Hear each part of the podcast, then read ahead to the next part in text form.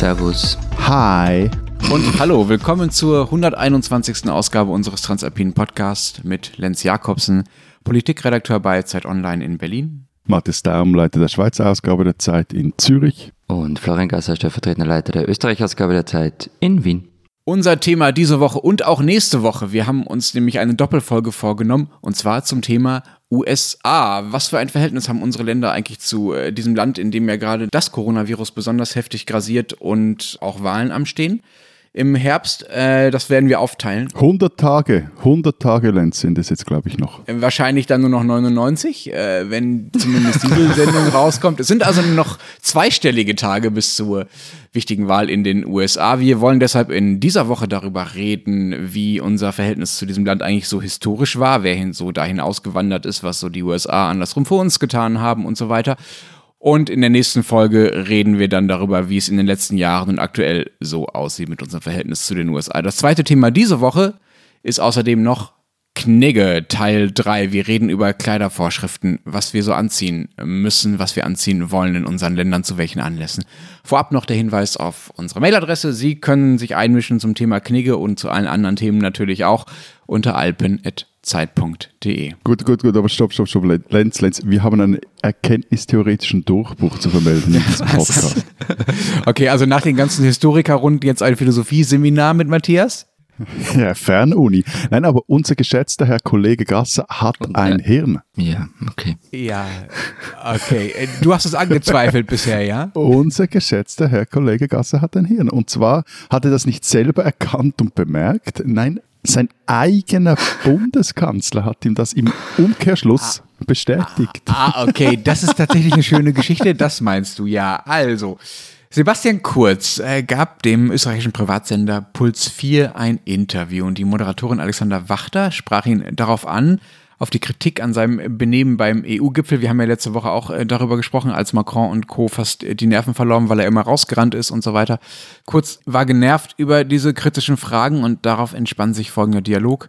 So steht es in der Zeit. Das war, was ich zitiert habe, sagt die Moderatorin. Und kurz geht dazwischen und sagt, aber Sie haben ja ein eigenes Hirn. Genau, und weil besagter Zeitartikel, den Herrn Kurz da zitiert, oder äh, den die Moderatorin da zitiert und den Herrn Kurz in Rage brachte, weil dieser besagte Zeitartikel eben vom Kollegen Gasser mhm. stammt, heißt das im Umkehrschluss, Kollege Gasser hat jo, ein Hirn. Danke dir vielmals. Ja, musst mir nicht mir danken, nicht mir danken, du musst dem Sebastian Kurz danken. Also das ist Übrigens, also warum das Ganze so in die Luft gegangen ist, war ja, dass diese Passage aus dem Interview eigentlich rausgeschnitten worden ist. Aus der Presseagentur gab es da auch eine Intervention aus dem Kanzleramt. Dort wird das allerdings bestritten. Und ähm, dass eben diese Stelle dann doch bekannt wurde, hat dann vergangene Woche für ziemlichen Aufruhr gesorgt. Das ist aber nicht das Einzige, äh, was wir noch nacherzählen müssen äh, von letzter Woche, sondern wir müssen auch noch ein paar äh, sehr seltsame Grußformeln, über die wir ja vergangene Woche gesprochen haben, nachtragen, äh, die wir per Hörerinnenpost erhalten haben. Zum Beispiel von Melanie. Melanie schreibt uns aus Dänemark, dem Land, das in den 70er Jahren einfach entschieden hat, die Sie-Form abzuschaffen. Da wird sich also rundum geduzt. Sie schreibt, lustige Situation. Ich im Gespräch mit einer dänischen Deutschlehrerin. Auf Dänisch habe ich sie natürlich geduzt. Das Siezen gibt es ja nicht mehr. Irgendwann hat das Gespräch dann auf Deutsch gewechselt und ich habe diese Dame ganz selbstverständlich gesiezt, was sie zum Lachen fand. Das ist natürlich noch komplizierter. Das sagt sie jetzt nicht mehr, das sage ich, äh, als das Hamburger Sie, über das wir gesprochen haben. Ja, und dann gab es noch äh, aus Bern ähm, den Andreas, der uns geschrieben hat. Offenbar ist es dort auch mega kompliziert. Wir siezen nicht, sondern wir dirzen, wobei das, oder habe ich das richtig ausgesprochen, Matthias? Dirzen. Dirzen. Und das Dir äh, bedeutet ihr. Das äh, klingt von daher extrem zürcherisch oder ähm, Deutscher, der Dialekt zu sprechen versucht. Wenn hier jemand Schönet sie mir säge, Schönet sie mir säge wahrscheinlich, hm, fragt. Es ist auch total fies, dass Florian das jetzt aufsagen muss. Matthias hat mir das irgendwie untergejubelt. Ähm, also das bedeutet, dann können Sie mir sagen, während der Berner natürlich könnt ihr mir sagen, ähm, könnt, ihr, könnt, ihr mir sagen, könnt ihr mir sagen, also könnt ihr mir sagen, benutzen würde. Das hat, nicht, das hat nicht mit, nichts mit Kötzeln zu tun. Könnt ihr mir sagen. Könnt, könnt ihr mir sagen konsequenterweise sagt ähm, deshalb auch kein Berner Grüezi, was offenbar von Ich grüße Sie kommt, sondern Grüßech. Oder? Grüß, grüß, ich kann selber nicht grüße. grüße. Grüße. Ich grüße Grüße. euch. Aber das war ja noch nicht alles. Also aus Hamburg schreibt uns Kerstin. Mein Vater hatte bis in die 70er Jahre hinein noch Kollegen, die das Hamburger Du nutzten, das dort im Arbeitsleben früher tatsächlich üblich war, wenn man sich etwas länger kannte. Und es ging so, Herr Meier, kannst du mir bitte mal den Stift reichen? So, also du, Herr Jakobsen, fangen wir jetzt mal an. Kommen wir zum Thema USA Teil 1, historisch äh, sozusagen äh, die ersten äh, 400 Jahre heute. Ich fange mal mit einer sehr unamerikanischen äh, Frage an. Wie viele Schweizer und Österreicher sind denn überhaupt in die USA ausgewandert, damals in der Siedlerzeit? Spielten die, spielten eure Landsleute bei der Besiedlung der USA eine Rolle? Hm, warum sollen sie keine Rolle gespielt haben? Äh, naja, weil man zumindest eher von den Engländern und von den Iren und auch von den Deutschen hört, die darüber gegangen sind. Hm, du meinst, weil klein und so, oder? Du wolltest eigentlich sagen. Äh, ne, das wolltest du mir jetzt in den Mund legen, aber bitte, echauffiere dich, echauffiere dich. Nein, äh, nein, ich, mein, ich, ich muss dich immer wieder darauf hinweisen, dass Österreich-Ungarn mal richtig groß war, aber ich will dich jetzt nicht darauf hinweisen, weil sonst unterstellst du mir wieder Minderwertigkeitskomplex. Es. Ja, den muss ich dir ja nicht unterstellen, den beweist du ja äh, jede Woche. Aber äh, was ich ehrlich gesagt äh, ganz naiv meinte, sind denn viele in die USA ausgewandert in den Siedlerzeiten damals oder nicht? Das hing ja auch oft mit den Umständen in den Herkunftsländern zusammen. Also wenn es äh, in den Herkunftsländern besonders große Probleme gab oder man sich diskriminiert fühlte oder verfolgt wurde, dann war das ja ein guter Grund, in die USA auszuwandern und da neu anzufangen. Und ich habe gehört, dieses Österreich-Ungarn, das du gerade schon wieder so ähm, groß gemacht hast, ähm, das soll ja auch äh, ganz schön gewesen sein. Ja, es war total nett. Also alle haben sich so an den Händen gehalten, sind im Kreis gesprungen, haben Wiener Lieder gesungen und sind auf die Jagd gegangen. Das kennst du ja aus den Peter Alexander Filmen. Ähm, Das ist ja keine Fiktion, das, ist, das waren Dokumentationen. Wie muss man sich da, also es war so eine imperiale äh, Waldorfschule, oder? Ja, also bei Josef Roth, zumindest mit Spätwerk, habe ich das äh, sehr ähnlich gelesen, äh, dass das ganz schön gewesen sein soll. Du, du mir nicht den Josef Roth schlecht machen. Nein, nein, niemals. Wobei er dann im Exil allerdings schon recht arge Schnulzen geschrieben hat. However, also wir sprechen jetzt mal von der Zeit vor, vor den 30er Jahren. Und ja, da sind schon ziemlich viele ausgewandert. So los, also es gab immer Auswanderung, aber so richtig losgegangen ist es ab 1880. Die Zahlen sind allerdings recht vage. Und das gilt zwar für alle natürlich, aber ganz besonders halt für Auswanderer aus der Habsburger Monarchie, weil die kamen, keine Ahnung, nach Ellis Island und ähm, dort waren sie dann Böhmen oder Ungarn oder was weiß ich, weil das mit der nationalstaatlichen Idee war ja jetzt nicht so einfach und deutschsprachig war ja sowieso nur die Minderheit. Und es gibt so ein paar Zahlen, die man findet. Ähm, zum Beispiel 1920 gab es in den USA eine Volkszählung, da gaben 13,7 Millionen Menschen an, nicht in den USA geboren zu sein. Davon sollen wiederum rund zwei Millionen aus dem Gebiet kommen, das bis ein paar Jahre davor die Habsburger Monarchie war. Und wenn man jetzt nur die Österreicher, also die Cisleitanier rausrechnet, ähm, dann kommt man angeblich auf 575.000. Manche sagen, die Zahl sei viel zu hoch, andere sagen wiederum, sie sei viel zu niedrig. Es gibt dann auch noch aus den 20ern, also 1926, so eine Art Reiseführer für österreichische Auswanderer. Und denen wird dann empfohlen, dass man sich doch in New York niederlassen soll, weil dort bereits 126.000 gebürtige Österreicher leben sollen. Kurzum, ich weiß es nicht genau. Gut, aber Frandos, ihr rutscht mir jetzt etwas gar schnell durch die amerikanische Geschichte. Also erstens, ich habe in einem Interview, das Florian the Brain Gasse mit einem, wen wundert Historiker geführt hat, habe ich gelernt, dass ein Österreicher für die Unterjochung des amerikanischen Kontinents eigentlich hauptverantwortlich war.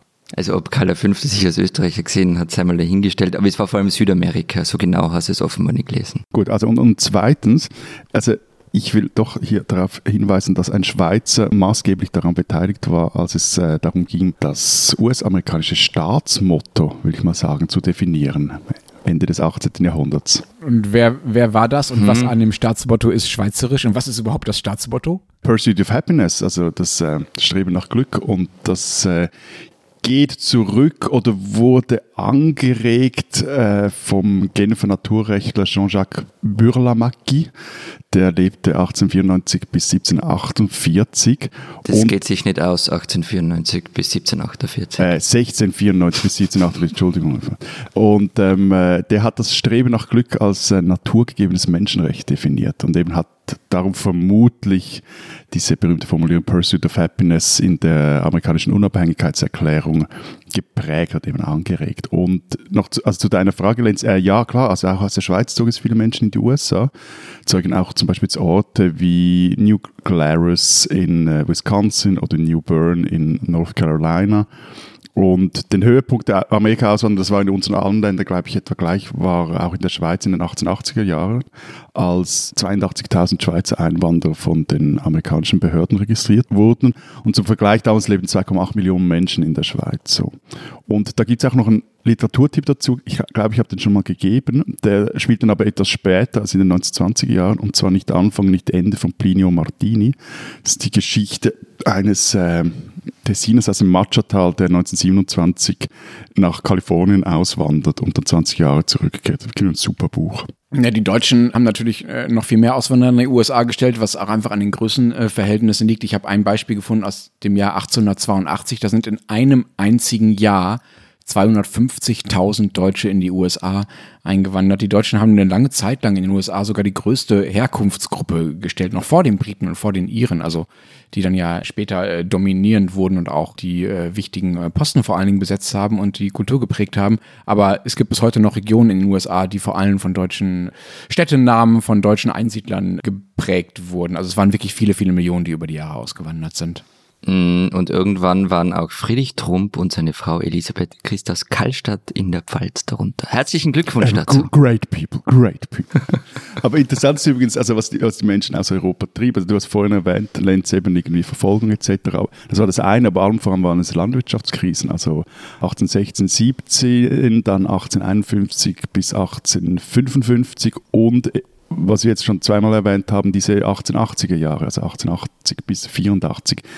Da ist das Interessante daran, dass aber diese dritte Krise nicht durch Wetter, Vulkanausbrüche oder das Klima ausgelöst wurde, sondern ausgerechnet durch die Getreideimporte aus den USA, die dann wiederum den Marktpreis in Europa einbrechen ließen. Globalisierung, Und, äh, ne? Das ist schon die erste, Ja. erste Verheerung der Globalisierung gewesen. Ma, die, ich glaube, die, geht, die erste geht vermutlich schon weiter zurück, aber so eine der, der Konsequenzen der sich äh, stets stärker globalisierenden Welt. Und das sprach damals auch hier vom Amerika-Fieber. Und da gibt es auch noch eine, eine Geschichte zur Popo-Fieber. Also 1848 löste quasi ein Schweizer eigentlich den kalifornischen Goldrausch aus, auf, äh, nämlich auf dem Grund und Boden von äh, General Sutter wurde bei Sutters Mill 1839 äh, gründete der dort äh, seine Privatkolonie in Neu-Helvetien in der Nähe des heutigen Sacramento. Also eben 1848 wurde dort Gold gefunden und dann äh, war die Hölle los. Warum wundert mich das nicht, dass Nein, die aber das, Schweizer am warte, warte, warte, warte, aber das? Lustige daran, Aber- nachher kannst du gleich Kalifornien, ich weiß, was du sagen willst. Aber nur, nur noch Muscles und nicht Brain. Weißt du. Nee, Jetzt nimm's mir nicht ja, ja, weg. Warte schnell. Aber der Witz ist, dass der, der, der Sutter selber, der ist nachher völlig verlumpt. Der hatte gar nichts von dem Goldrausch. Der war nicht so erfolgreich, wie man äh, denken könnte. Der wurde dann völlig überrannt und so. Aber ja, Entschuldigung, Kalifornien. Ich wollte eigentlich nur, weil du Kalifornien erwähnt hast, einmal ähm, den Namen Arnold Schwarzenegger unterbringen. Einfach nur, dass es gesagt ist. Okay, ihr hattet den berühmten äh, Gouverneur. Herzlichen äh, Glückwunsch äh, dazu. Wir kommen nachher Danke. noch dazu, was die Schweizer so beigetragen haben in Sachen Personal zu, äh, zu der amerikanischen äh, Regierung. Aber äh, sag mal, Florian, äh, Deutsche und Österreicher, wir hatten ja, man sieht das ja auch bei uns jede Woche, äh, noch nie das einfachste äh, Verhältnis. Wie war das denn dann, wie war das denn dann drüben auf der anderen Seite des Atlantiks? Sind wir uns da äh, näher gekommen? Kommt ein bisschen drauf an, wo man hinschaut. Also äh, viel Österreicher, also wir reden jetzt von deutschsprachigen Österreichern, ähm, die blieben schon ganz gern unter sich. Ähm, die haben da auch ordentlich Folklore abgezogen. Also zum Beispiel gab es in New York den österreichischen Bauernball ab 1892 oder das Weinlesefest. Ich habe sogar irgendwann mal ähm, von einer Andreas Hofer Schützenkompanie gelesen, die da aufgetreten ist. Allerdings haben sich halt manche Deutschsprachigen, die aus der Monarchie kommen sind, schon zu den Deutschen gezählt. Also das großdeutsche Denken war ja recht weit verbreitet.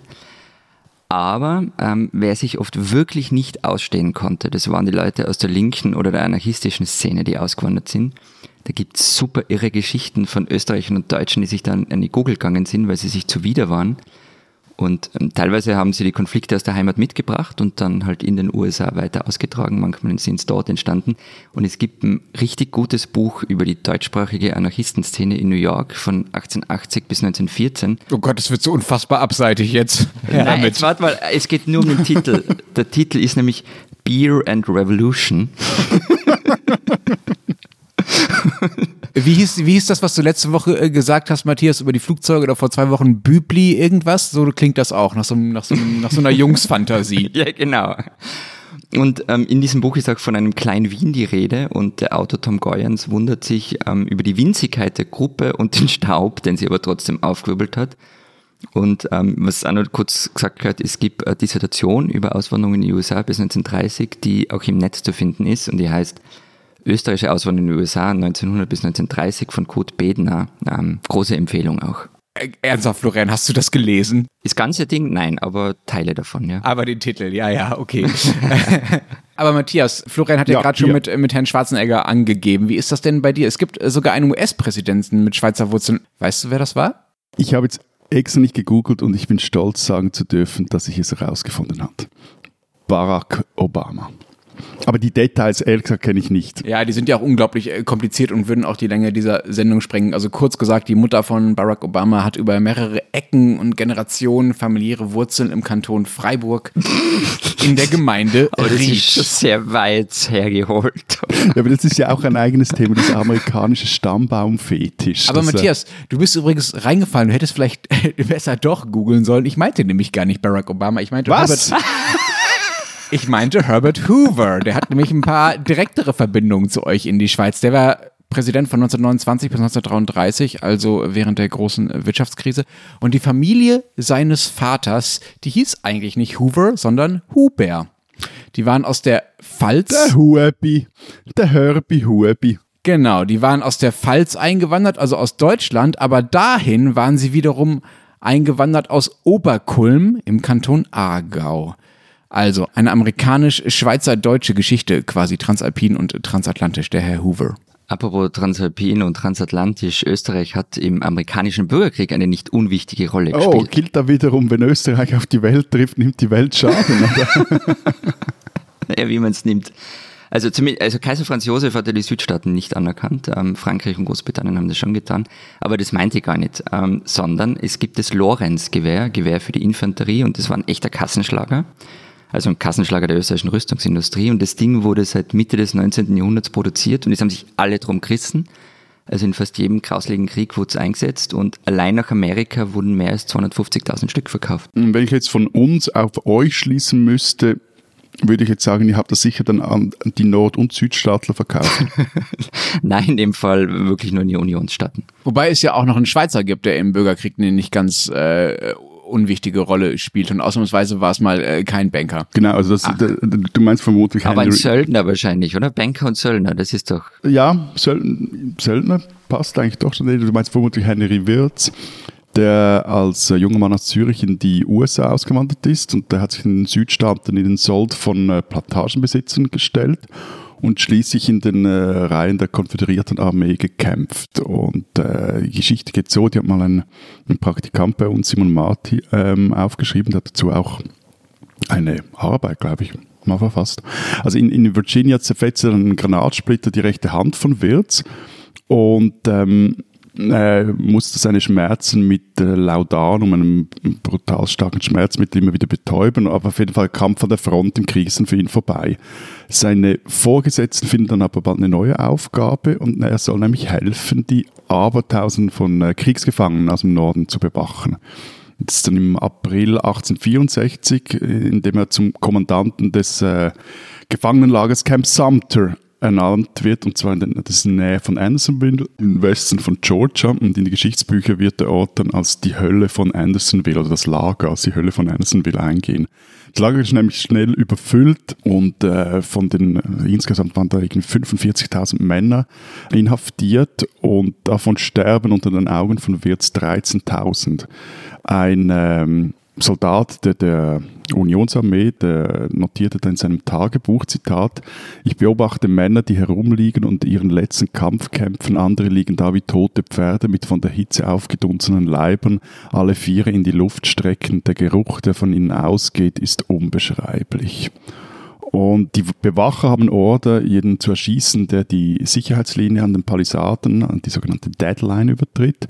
Und Flüchtige lässt Wirtz mit Hunden jagen und wenn sie erwischen, dann lässt er in Ketten legen. Nach dem Krieg dann wird Wirtz verhaftet und am 10. November 1865 in Washington öffentlich gehängt, verurteilt wegen Kriegsverbrechen. Und wisst ihr, wie man ihn genannt hat? The Swiss Man. The German Lies, die deutsche Laus. Das ist eh so ein Phänomen, ne? dass, äh, dass alles, was deutschsprachig ist, äh, im Ausland dann einfach Deutschland zugeschrieben wird. An üblen und auch an, mhm. an, auch an guten Dingen. Tut mir leid, dass ihr da eingemeindet werdet, sage ich auch äh, im Namen des 19. Jahrhunderts. Aber lass uns doch vielleicht noch mal ein bisschen weiter in die Gegenwart kommen. Wir sind jetzt auch ziemlich im 19. Jahrhundert äh, hängen geblieben. Es gab ja dann aus Deutschland noch eine sehr große Emigrationsphase in die USA, nämlich zur Nazizeit äh, logischerweise am bekanntesten es war, sind wahrscheinlich die vielen Intellektuellen, die in die USA gegangen sind, vor allen Dingen nach New York und Kalifornien, wo es ja fast so eine Art äh, deutsche Intellektuellen-Kolonie äh, gab. Ich zähle mal nur ein paar auf, die da drunter waren. Ne? Also Albert Einstein, Bertolt stopp, Brecht. Stopp, stopp, stopp, stopp, stopp, stopp, stopp. Albert Was? Einstein, Albert Einstein ging als Schweizer in die USA. Okay, aber es hast es auch sehr präzise formuliert. Er ging als Schweizer in die USA, aber er ist halt in Deutschland geboren, also insofern auch er wie äh, Herbert Huber äh, eine transalpine, transnationale Herbie, Geschichte. Herbie und Albert Einstein lassen wir uns nicht nehmen. Du kannst 50% von Albert Einstein haben. Wir haben dafür noch Bertolt Brecht, Max Ernst, Hannah Arendt, Thomas und Heinrich Mann, Walter Gropius, Marlene Dietrich, Max Horkheimer, Herbert Marcuse, Kurt Weil, Erich Maria Remarque. Und das sind wirklich nur die aller, aller, aller, aller bekanntesten, äh, die einem so einfallen, die in den USA emigriert sind, äh, während Hitler hier gewütet hat und in Europa Krieg herrschte. Und von den damals Geflohenen sind auch einige erst in den USA wirklich berühmt geworden. Äh, zum Beispiel ein gewisser Heinz Alfred Kissinger, der, als er 15 Jahre alt war, mit seiner Familie aus Fürth in die USA emigrierte und dann als Henry Kissinger später Außenminister war und heute immer noch gerne interviewt wird, wenn es darum geht zu erklären, was die USA eigentlich so in der Welt an Kriegen führen und warum. Und der beweist auch, dass man es als Fußballfan weit bringen kann. Der ist doch eingefleischter Fan von Kräuter Fürth, oder? Ja, es ist nicht hinderlich zumindest, aber er ist nicht deshalb Außenminister, weil er Fan von Kräuter Fürth ist. Tut mir leid, liebe Fürther. Ihr schafft es echt immer auf Fußball zu kommen. Es ist eine Katastrophe. Aber erzähl du besser mal, erzähl du besser mal, wer denn von euch äh, in die USA migrierte, als ihr da der Welt großen Schaden angerichtet habt. Also ich meine, Josef Roth hast du schon erwähnt. Ähm, der wollte zwar nach Amerika, kam aber noch bis Frankreich, wo er dann gestorben ist. Und ja, ich meine, Liste wie Lenz könnte ich jetzt auch aufzählen. Es waren natürlich unglaublich viele. Also die Intelligenz hier ist, ist ausgewandert ähm, oder geflüchtet. Ähm, zwischen 1938, also dem Anschluss, und 1941 flohen 126 bis 128.000 Jüdinnen und Juden aus Österreich und davon rund 30.000 in die USA. Und das, also das ist jetzt wirklich ein, ein, großer Unterschied zwischen unseren drei Ländern. Diese Welle gab es als Welle bei uns in der Schweiz nicht. Das böse Zungen würde jetzt behaupten, wir hätten halt auch nie so eine Intelligenz hier gehabt wie ihr, aber auf jeden Fall während den Kriegsjahren äh, gab es nicht so Massen-Elite-Migrationen in die USA. Aber es gab andere Figuren, oder andere Schweizerinnen und Schweizer, die die USA auch prägten. Also zum Beispiel Ottmar Amann, der in New York die George Washington Brücke und die Verrazzano Narrows Brücke gebaut, wobei interessanterweise er sein Ingenieurhandwerk äh, bei einem gewissen Gustav Lindenthal gelernt hat, einem Brückenbau, der ursprünglich aus dem K&K Brünn stammte. Oder Louis Chevrolet, der 1911 in Detroit die Chevrolet Motor Car Company gründete. Und eine der skurrilsten Geschichten, finde ich aber, ist jene von Emil Frey, die auch extrem viel sagt über die Schweiz im 19. Jahrhundert. Und zwar zog der 1860 ohne Berufsabschluss in die USA und auch er meldete sich freiwillig zum Dienst im Bürgerkrieg, aber in der Armee der Nordstaaten. Und nach der Schlacht von Gettysburg war er anderthalb Jahre lang in äh, Kriegsgefangenschaft, kehrte 65 in die Schweiz zurück, wurde als Kriegsheld hier gefeiert und machte als Politiker Karriere hier, dass er 1890 sogar in den Bundesrat gewählt wurde. Also stellt euch das heute mal vor, das äh, gehe überhaupt nicht mehr. Matthias, jetzt bist du wieder im 19. Jahrhundert gelandet. Ich habe mit echt mit aller Kraft versucht, endlich ein bisschen weiter nach vorne zu kommen in der, ja, in der Geschichte. Hatten, ja, Entschuldigung, aber das, da kann ich, ja, okay, so. Ja, genau, Entschuldigung, ist dir einfach egal. Okay, also ich mache jetzt einfach mal einen Sprung Nein, und springe in die, in die Nachkriegszeit, denn da wurde ja das Verhältnis der USA zu Deutschland und von Deutschland zu den USA erst so wirklich besonders und erst äh, so wirklich wichtig. Natürlich einmal deshalb, weil die USA mit anderen Alliierten Deutschland äh, befreit Zeit und dann auch äh, besetzt gehalten haben äh, für viele, viele Jahre und ja bis heute auch noch hier stationiert sind mit Zehntausenden Soldaten, warum es jetzt ja eine große Debatte gibt, ob das auch äh, so bleiben soll. Aber es war lange Zeit normal, auf den deutschen Autobahnen und Straßen amerikanische Soldatenkonvois, Militärkonvois äh, zu treffen und das ist es, ist es auch immer noch. Sie haben ja mit Rammstein hier auch eine der wichtigsten äh, Militärbasen außerhalb äh, der USA. Aber das Ganze begann ja dann nach dem Zweiten Weltkrieg, diese besondere Beziehung vor allen Dingen mit dem äh, Marshallplan. Der sagt euch auch was, oder? Schon, ja, dann gab es in ganz Europa Lenz. Deshalb hieß er übrigens auch European Recovery Program und Österreich hat davon ziemlich profitiert. Und sogar die neutrale Schweiz erhielt Geld aus Ja, okay, ihr habt mich erwischt. Das ist, ich fürchte, das ist tatsächlich wieder so ein klassisches Beispiel für deutsche Selbstbezogenheit und ich sage jetzt extra deutsche Selbstbezogenheit, damit ich, damit ich nicht einfach nur äh, die Schande alleine tragen muss. Es geht nicht nur um meine Selbstbezogenheit. Ich glaube, dass tatsächlich die meisten Deutschen den Marshallplan eher nur mit Hilfe für Deutschland assoziieren und nicht mit Hilfe für auch andere äh, westeuropäische Länder. Aber ja, es stimmt absolut, also was ihr sagt. So, jetzt fertig. 14 Milliarden Dollar äh, hat die US-Regierung nach dem Krieg für den Wiederaufbau in Westeuropa äh, ausgegeben mithilfe dieses äh, Marshallplans und äh, zusätzlich zu dem natürlich, was sie als Besatzungsmacht zumindest in Deutschland eh schon so äh, gemacht hat. 14 Milliarden klingt nicht so viel, aber wenn man äh, die Inflation mit einberechnet, also mit einberechnet, dass damals alles deutlich billiger war als heute, also die steigenden Preise, wenn man die mit einberechnet, dann wäre man heute eher so bei 150 Milliarden Dollar das ist schon eine gewaltige Summe, die sie da in die Hand genommen haben. Nur ein Zehntel von diesen 14 äh, Milliarden, um die es damals ging, ging nach Deutschland. Der Rest ging tatsächlich in andere Länder. Da habt ihr mich äh, tatsächlich erwischt. Deutschland war da gar nicht so wichtig. Das Konstrukt, in dem das Geld ausgegeben wurde, zumindest in Deutschland, war ziemlich kompliziert, aber auch ziemlich klug. Die USA lieferten Mittel, also waren nach Deutschland, nach Westeuropa, Treibstoff, Medikamente, Lebensmittel. Und den Kaufpreis dafür mussten äh, die Deutschen schon zahlen, aber der ging quasi nicht an die USA, sondern blieb quasi im Land und zwar in einem Fonds, der nicht von den Amerikanern verwaltet wurde, sondern von den Deutschen selbst in der sogenannten Kreditanstalt für Wiederaufbau.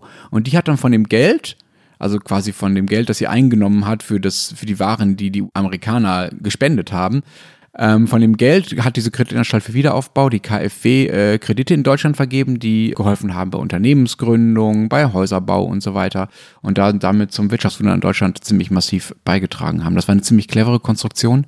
Die KfW gibt es auch bis heute und macht auch bis heute noch ähnliche Dinge, also hilft quasi mit politisch gewollten Krediten bei Dingen, die man als äh, wichtig erachtet. Und der Erfinder äh, dieses Plans, der US-Außenminister George Marshall, erhielt dafür für diesen Plan dann später auch den Friedensnobelpreis. Und ich finde diesen Plan bis heute ehrlich gesagt ziemlich bemerkenswert und auch bewundernswert. Also wie die Siegermacht USA, die ja gegen Deutschland gekämpft hat im Zweiten Weltkrieg, äh, anstatt sich Reparationen zahlen zu lassen, wie das ja andere Länder getan haben, in anderen Kriegen und auch in diesem Krieg andere Alliierte das getan haben, ähm, sich stattdessen am Wiederaufbau beteiligt hat. Das zeugt wirklich, finde ich, von menschlicher und politischer Größe. Und äh, Marshall, dieser Außenminister, hat seinen Plan 1947 dann auch äh, folgendermaßen erklärt, ich zitiere, Unsere Politik richtet sich nicht gegen ein bestimmtes Land oder gegen eine bestimmte Doktrin, Sie richtet sich gegen Hunger, Armut, Verzweiflung und Chaos. Ihr Zweck ist die Wiederbelebung einer funktionierenden Weltwirtschaft, damit politische und soziale Bedingungen geschaffen werden, unter denen freie Institutionen existieren können. Das finde ich wirklich ein ziemlich, ziemlich hehres Ziel, gerade kurz nach einem Weltkrieg. Äh, weil du von Reparationen gesprochen hast, also bei uns war es so, dass ähm, durch den Marshallplan ziemlich genau das ausgeglichen wurde, was die Sowjets einkassiert haben. Also in Zahlen 1,8 Millionen Dollar wurden dann Reparationen nach Moskau verfrachtet. Millionen? Äh, Milliarden, Entschuldigung. Und die Summe kam wiederum aus dem Marshallplan nach Österreich. Und die US-Botschaft meinte 1952, die amerikanische Hilfe trägt in erster Linie dazu bei, das Land für die direkten und indirekten Verluste, die ihm von den Sowjets zugefügt werden, schadlos zu halten. Das war allerdings auch damit verbunden, dass sich Österreich halt nach Westen orientiert hat. Also das Land war dann auch ein bevorzugtes Ziel des Marshallplans. Und der Wirtschaftshistoriker Roman Sandgruber hat mir mal gesagt, dass kein anderes europäisches Land so davon profitiert hat wie Österreich. Also wenn man es jetzt pro Kopf rechnet. Florian, jetzt wo wir uns so schön mit den Details des 20. Jahrhunderts äh, beschäftigt haben, will der liebe Matthias unbedingt nochmal zurückspringen äh, ins 19. Jahrhundert. Du kommst davon einfach nicht los. Es heißt ja manchmal, äh, das ist das, was mir dazu einfällt, Matthias, äh, dass die äh, Schweiz die älteste Demokratie der Welt sei, aber ausgerechnet ihr What? habt euch eigentlich die Verfassung aus den USA abgeguckt. Hattet ihr keine eigene, oder? Entschuldige, aber ja? Aber wer behauptet, dass die Schweiz die älteste Demokratie der Welt sei? Außer die Schweizer vielleicht selber. Ja, die Schweizer selber, ja. Ich finde Okay. das immer, habe das immer mal wieder gefunden. Okay. Aber ja, wir einigen uns darauf, wir haben den Amerikanern recht viel abgeschaut. Und kann auch sagen, ihre Verfassung half den Bundesstaatsgründern in der Schweiz im Jahr 47, 48. Wir sind im 19. Jahrhundert. Nein, so eine Äh, Überraschung. aus der, der Krise des äh, Sonderbundskriegs herauszukommen. Also ihr wisst schon, das war damals dieser Mini-Bürgerkrieg hier in der Schweiz, als sich Katholiken und Protestanten gegenseitig auf den Kopf gaben. Und eine zentrale Rolle spielte dabei ein gewisser Ignaz Paul Vital Troxler, ein Appenzeller, der damals an der Uni Bern lehrte. Und er hatte die amerikanische Verfassung übersetzt und kommentiert. Und ihm ist es dann auch zu verdanken, dass die Schweiz heute zum Beispiel ein Zweikammersystem hat den äh, amerikanischen Gründerväter wiederum, das ist interessant, waren wir Schweizer ein paar Jahrzehnte vorher eigentlich eher so ein abschreckendes Beispiel. Also 1778, da schlug der Bieler Tausendsasser Jean-Rodolphe Vautravers seinem Freund Benjamin Franklin, also einem der Gründerväter, eine Friendly Union vor und er schrieb da, Let us be united as two sister republics. Äh, als aber dann 1787 die Delegierten in Philadelphia die amerikanische Verfassung ausarbeiteten. Da argumentierten zum Beispiel die, die wichtigsten Föderalisten damit, dass ein lockerer Staatenbund, wie das die Schweiz ist, der neige zur politischen Schwäche. Und die Eignerschaft diente ihnen dann also als Beispiel für, wie der Historiker Jakob Tanner damals schrieb, für staatliche Verwundbarkeit und für die Anfälligkeit für Interventionen von außen. Und ich glaube, im Teil 2 unserer US-amerikanischen transalpinen Miniserie kommen wir genau auf diese Intervention von außen, auch aus den USA, dann zurück. Diese Österreicherin sollten Sie kennen. Es gibt ja so Stories, von denen ich behaupte, dass sie sich nur in Österreich abspielen können. Es geht äh, wir, würden das, wir würden das gleich unterschreiben. Machen wir prinzipiell, Lenz und ich. Äh, es geht äh, mal wieder um Heinz-Christian Strache und eine Frau, diesmal keine Oligarchin, ähm, sondern um seine Mutter. Strache will ja bei der Wiener Gemeinderatswahl sein Comeback feiern. Er tritt dafür mit einer eigenen Liste an dem Team Strache und wer da an das Team Stronach erinnert wird, dem kann ich auch keinen Vorwurf daraus machen. Nun muss man, um in Wien passiv wahlberechtigt zu sein, seinen Hauptwohnsitz in der Stadt haben. Irgendwie logisch. Ähm, doch man weiß halt schon, dass Strache und seine Familie auf einem schönen Anwesen in Klosterneuburg leben. Die Miete dort wurde ja teilweise von der eigenen Partei bezahlt früher mal. Es wurde wahnsinnig viel Zeitungspapier mit Home Stories aus dem Haus bedruckt. Und kann nun also jemand, der im Speckgürtel lebt, Wiener Gemeinderat werden? Eigentlich nicht. Doch Strache hat seinen Hauptwohnsitz gar nicht dort, sondern im Wiener Bezirk Landstraße in der Wohnung seiner Mutter. Alles gut also? Nein. Es ist also nämlich sehr bitter. Im vergangenen Jahr stand nämlich die Polizei vor der Tür von Mutter Strache. Hausdurchsuchung. Nur Strache war nicht da. Und seine Mutter sagte damals aus, ich erkläre, dass mein Sohn hier nicht wohnhaft ist und keine persönlichen Gegenstände hat. Die Polizei zog daraufhin wieder ab und fuhr nach Klosterneuburg. Was es jetzt alles für die Wahl in Wien bedeutet, das wissen wir nicht, aber ähm, bitter ist's allemal. Und wo wohnt der Hund? Also in den Home Stories springt er immer durch den Garten in Klosterneuburg.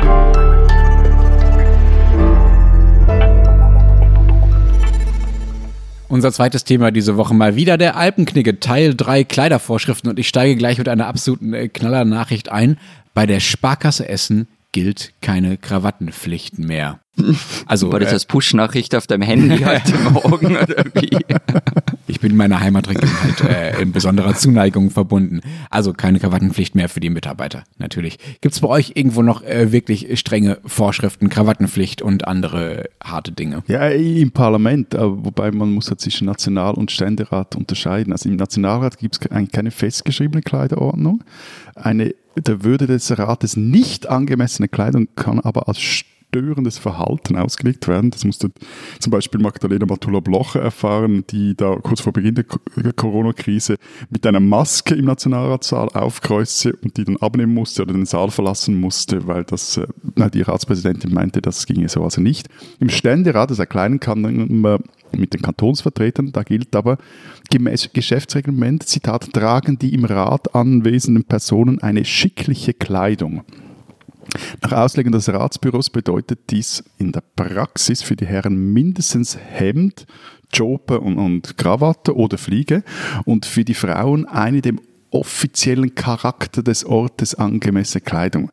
Die, und jetzt wird es jetzt wird's wichtig, auf jeden Fall die Schultern bedeckt. Und jetzt wird es nicht nur wichtig, sondern wirklich auch lustig. Im Sommer 2016 kam nämlich der Ratsweiber des Ständerats auf die Pressetribüne und sagte, mit gedämpfter Stimme, zu einer Journalistin der NZZ, die das dann später auch aufgeschrieben hat, können Sie bitte rasch mitkommen? Meine Chefin will mit Ihnen sprechen. Was war das Vergehen der Frau? Nackte Schultern. Unglaublich. Also das würde zumindest bei uns im Parlament äh, nicht mehr passieren, zumindest nicht, also jetzt nicht mehr. Ne? Früher vielleicht äh, schon, als Joschka Fischer 1985 äh, erster grüner Minister wurde in Hessen, war das, Landesminister, wurde er da, ließ er sich ja in so weißen Turnschuhen vereinigen, die heute äh, sicher wieder absolut angesagt wären. Übrigens, hier tragen ja alle weiße Turnschuhe. Damals regte sich die CDU noch absolut irre darüber auf. Und Fischer hat dann übrigens im Nachhinein mal erzählt, dass er von seiner Fraktion dazu gezwungen wurde. Er wäre am liebsten in so edlen Lederschuhen aufgetreten, aber äh, das hat seine Fraktion nicht zugelassen. Äh, sie haben gesagt, wir müssen noch einmal ein Zeichen des Protests setzen.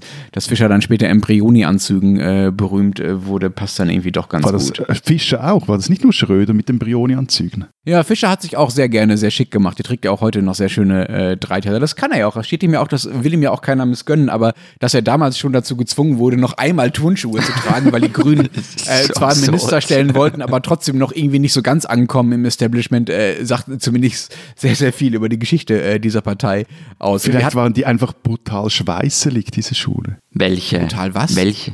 So schweißig, weißt du, die Turnschuhe. Er wollte sie einfach gar nicht mehr anziehen. Nee, er fand es einfach nicht schön. Er fand es affig. Ihm war das peinlich, hat er im Nachhinein erzählt. aber es auch, spricht auch für ihn, dass er Jahrzehnte darüber geschwiegen hat und so getan hat, als wäre es seine Idee. äh, was sie aber hatten vor ein paar Jahren, war ein ziemlich langer Streit äh, um Krawatten im Bundestag. Also da war man weniger entscheidungsstark als die Sparkasse Essen. Das war. Es war nämlich lange Pflicht, dass die Schriftführer, das sind äh, reihum Abgeordnete des Bundestages, die dann vorne neben dem Bundestagspräsidenten sitzen und ihm quasi bei der Sitzungsleitung helfen, dass diese Schriftführer Krawatte tragen müssen. Das haben dann 2011 ein paar Abgeordnete der Grünen und der Linken verweigert und durften dann eben nicht Schriftführer sein. Das war ein kleiner Eklat. Der Streit ging über drei Jahre. Noch 2013 hat dann der damalige Bundestagspräsident Norbert Lammert, der auf dieser äh, Krawattenpflicht bestanden hat, zum Amtsantritt der neuen Schriftführer sämtlichen männlichen Schriftführern, das waren immerhin 30, einen neuen Schlips geschenkt, damit sie auch ja einen haben und sich nicht damit rausreden können, äh, dass sie keinen haben, um äh, da vorne einen tragen zu können. 2014 gab er dann aber doch nach und seitdem darf man auch ohne Krawatte äh, vorne sitzen. Und dann gab es noch einen anderen Fall, das war auch sehr schön. Wir hatten einmal einen Dirndl-Eklat im Bundestag. Bitte was? Also das war das da mit Horst Seehofer, oder was? Horst Oh Seehofer trug Dirndl oder, oder wie? Lass mich bitte nicht mit diesem war- Bild alleine. Nein, da war doch, ja wurscht, also erzähl. Ich rede schnell weiter. Also es war äh, eine Politikerin aus seiner Partei zumindest, und zwar die junge CSU-Politikerin Dorothee Bär. Die saß mal, als sie gerade Staatssekretärin äh, war, im Dirndl auf der Regierungsbank, also da, wo die Mitglieder der Regierung im Parlament dann äh, sitzen. Was gerade dann wiederum ein paar Grüne absolut unerträglich und irgendwie affig fanden. Also genau jene, die vorher selber die Krawattenpflicht nicht einhalten äh, wollten. Ähm, das hielt über, aber Dorothee Bär dann nicht davon ab, dieser Dirndl-Skandal, äh, kurz darauf im Bayern-Trikot in den Bundestag zu kommen, was ich ja für den eigentlichen Skandal halte. Im Bayern-Trikot, ich bitte euch. Und das ist für dich problematisch, weil. Äh, naja, hallo Abgeordnete, steht, steht im Grundgesetz, sollen schließlich das ganze Volk vertreten, ja, und nicht nur die Bayern-Anhänger. Also da kenne ich, Hm. Ich bin mir- ich kenn bin ich mir- wirklich ich- keinen Spaß. Ich bin mir nicht sicher, wenn der Lenz sich so über sowas aufregt, wie viel davon jetzt gespielt ist und Ironie mitschwingt oder ob er das ernst meint. Abgesehen davon, dass wir jetzt schon das zweite Mal über Fußball reden, also beziehungsweise ihr. Ich möchte da noch ein, ein modisches Argument reinbringen, wie so ein Bayern-Trikot okayer ist als ein BVB-Trikot. Nein, über das reden wir jetzt Rot nicht. ist einfach, doch, das ist Nein. einfach doch noch etwas dezenter. Aber der Konter ist cool. Also wenn du blöd angemacht wirst wegen einem Dirndl und total Bayern-Trikot cool. aufzukreuzen. Das Ich ist find- ich find richtig, das ein guter richtig cool. Konter. Wie wäre das denn bei euch? Wäre das bei euch möglich, im, äh, was habt ihr überhaupt, äh, Red Bull Salzburg-Trikot ins Parlament zu kommen, Florian? Gibt es im, Wiener- gibt's im Wiener Parlament Kleidervorschriften? Nein, aber es gibt Diskussionen dazu, immer wieder. Also vor ein paar Jahren hat sich zum Beispiel ein ÖVP-Abgeordneter über einen Grünen beschwert, der Überraschung in Turnschuhen daherkam. Er fand es halt auch nicht lustig, dass Matthias Strolz, der damalige Chef der Neos, keine Krawatte trägt und kein Sakko und die, die Ärmel vom Hemd aufgekrempelt hat. Und was ihn auch empört hat, war, dass öfter Schulklassen in den Gängen rumsitzen würden. Das wäre irgendwie der, der Ehre, Angemessenheit des Parlaments und so weiter nicht zuträglich. Ähm, und dieser ÖVPler forderte damals auch ähm, wirklich der Kleiderordnung, aber irgendwie wollte das wirklich niemandem sonst einleuchten, wozu es das braucht. Also nein, gibt's nicht. Matthias, wie ist das denn mit den vielen Bankern bei euch in der Schweiz, bei euch in Zürich auch vor allem? Ich habe gesehen, dass äh, zumindest die US-Großbank Goldman Sachs 2019 den Dresscode äh, für die Mitarbeiter endlich mal abgeschafft hat. Gibt es bei euch noch Dresscodes bei UBS und anderen? Nein, das ist ähnlich wie bei Goldman Sachs. Also die, die Banken hier, die setzen auch auf die Eigenverwandte oder der Banker oder, kann man sagen, die Eitelkeit ihrer Angestellten. Die UBS ließ sich da vor, ein, vor zwei, drei Jahren mal zitieren, als sie gefragt wurde, also spezifische Vorgang gibt es nicht. Schlussendlich zählen Maß und Ästhetik. Aber das war nicht immer so. Also ein paar Jahre vorher noch, da sorgte ein UBS-Dresscode für einige Aufregung, denn darin standen unter anderem solche Dinge. Zitat, die Unterwäsche stellt eines der intimsten Teile unserer Bekleidung dar. Daher darf sie nicht unbeachtet bleiben. Ganz im Gegenteil. Sie muss ihnen perfekt passen, niemals zwicken, nicht in die Haut einschneiden und natürlich nicht unter ihrer Kleidung sichtbar sein. Oder, da stand auch, das, das wäre für Herrn Fischer, wechseln Sie Ihre Schuhe täglich mit frischen Wer Schuhen. hat so viel Schuhe, um sie täglich zu wechseln? Ja, ja, ja, ja, ja. Banker, Banker, hallo, hallo, Banker, wir sprechen von Bankern, wir sprechen von begehbaren Kleiderschränken. So, also, wechseln Sie Ihre Schuhe täglich, mit frischen Schuhen riechen Sie besser und verbessern Ihre Arbeitsleistung. Oder, noch ein Beispiel, der ideale Moment, um sich zu parfümieren, ist direkt nach einer heißen Dusche. Da dann die Poren der Haut noch geöffnet sind, so halten die Gerüche länger. Da hat sich So, aber mal so richtig ausgetobt, oder? Was ist das? Also, aber leider, leider wurde der Dresscode dann nach einer Woche bereits wieder zurückgezogen, weil den alle so gaga fanden. Aber Ich hab mir jetzt aber Rechercheauftrag, mal jemanden, mal denjenigen finden, der diesen Dresscode geschrieben hat. Ja, bitte. Der muss Kolumnist werden irgendwo. Und, und, und ich, ich habe mir jetzt gerade überlegt, was würde in einem Dresscode der Zeit stehen?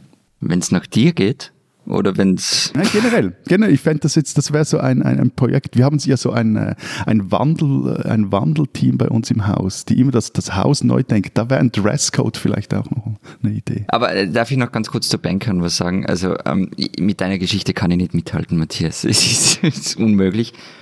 Aber äh, es ist ja in Österreich so, dass du in deinem Unternehmen Kleidungsvorschriften erlassen darfst. Das muss begründet sein und im Arbeitsvertrag festgehalten. Aber es gibt ein ziemlich cooles Gerichtsurteil. Ich nenne das jetzt mal das Goldkettenurteil des obersten Gerichtshofs. Und da ging es um einen Banker, der eine Goldkette trug über dem Hemd. Und es hat sich auch im Grunde niemand darüber beschwert, also weder Kunden noch sonst wer, außer dem Arbeitgeber, dem Quiz gar nicht. Und ähm, es kam dann zu einer Klage deswegen und äh, ging durch alle Instanzen und am Ende verlor der Goldkettenträger, weil, so die Begründung, die Bank sei sehr wesentlich auf das ihr von den Kunden entgegengebrachte Vertrauen angewiesen, das unter anderem auch dadurch erworben und erhalten wird, dass im Kundenbereich von den Angestellten eine dem Verständnis der Bevölkerung entsprechende Kleidung getragen wird. Tja. Was war denn das äh, feierlichste und das formalste, was ihr eh je so getragen habt? Sagt ihr, habt ihr schon mal Frack, Smoking und sowas angehabt? Gab es da schon mal einen Anlass, wo ihr das musstet? Oder macht ihr das, äh, wenn ihr Lust drauf habt, einfach so? Also Frack und Smoking nicht, ähm, da bin ich bis jetzt immer irgendwie drum herum gekommen. Ich habe aber einige Sommer lang ähm, im Tourismus gearbeitet, in einer VIP-Lounge.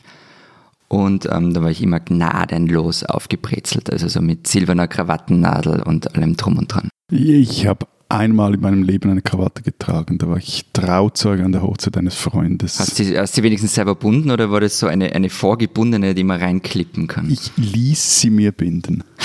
Die schönste Krawatte, die ich habe, habe ich mal abgestaubt, als ich auf dem 60. Geburtstag von der Mutter einer Freundin war und mir der Mann äh, des Geburtstagskindes, der Geburtstagsmutter, nicht mit ansehen konnte, dass ich da ohne Krawatte rumlief und habe mir dann eine Krawatte von sich geschenkt, die wirklich sehr, sehr teuer und sehr, sehr schön war. Ich zeige sie euch bei Gelegenheit. Vielleicht beim nächsten Live-Auftritt. Apropos, weil weil Matthias wieder von Hochzeiten geredet hat oder von einer Hochzeit. Was sich bei uns gerade wieder breit macht seit einigen Jahren sind diese Trachtenhochzeiten. Gibt es bei euch auch? Mm, Nein, und was kommt nach den Trachtenhochzeiten? Bayern-Trikot-Hochzeiten, oder? Wahrscheinlich, ja. Genau.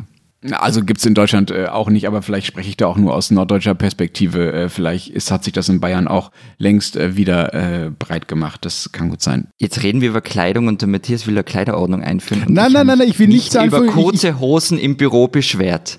Ich möchte nur sagen, geht gar nicht. Die spinnen, die Deutschen.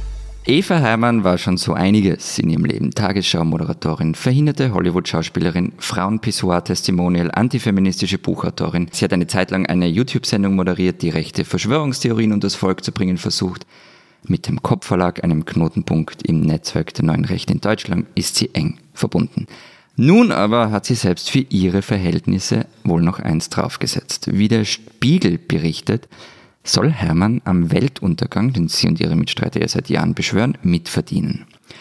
Zusammen mit anderen habe Hermann in Kanada eine Kolonie gegründet. Dort können sich Deutsche, die vor Merkel und all den anderen Grausamkeiten des modernen Deutschland fliehen wollen, Land kaufen, um unter Gleichgesinnten neu anzufangen. Frostbeulen dürfen die deutschen Siedler aber nicht sein. Im Winter wird es dort nämlich schon mal kälter als minus 25 Grad. Eva Hermann bestreitet die Beteiligung an den Geschäften in Kanada. Ihre Verschwörungspropaganda bestreitet sie allerdings nicht. Eva Hermann, ja, eine Deutsche, die wie viele andere spinnt.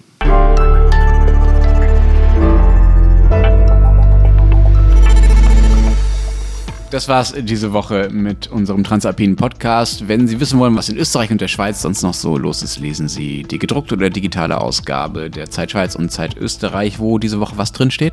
Wir haben ein Gespräch zum Bundesfeiertag drin und zwar mit der Wahlberlinerin Sophie Hunger, Schweizer Musikerin, in dem sie unter anderem erzählt, wieso sie jedes Mal, wenn sie durch den Gotthardtunnel äh, fährt, mit dem Auto von patriotischen Gefühlen erfasst wird. Und bei uns gibt es eine große Geschichte zu 100 Jahre Salzburger Festspiele und ein Porträt über die Frauenministerin der Übergangsregierung Ines Stilling, die jetzt wieder Spitzenbeamtin im Gesundheitsministerium ist. Und wenn Sie wissen wollen, was in Deutschland so los ist, lesen Sie den Rest der gedruckten Zeit oder Zeit online. Wir hören uns nächste Woche wieder, dann wieder mit USA Teil 2. Bis dahin sagen wir Vielen Dank. Bye bye. und Tschüss.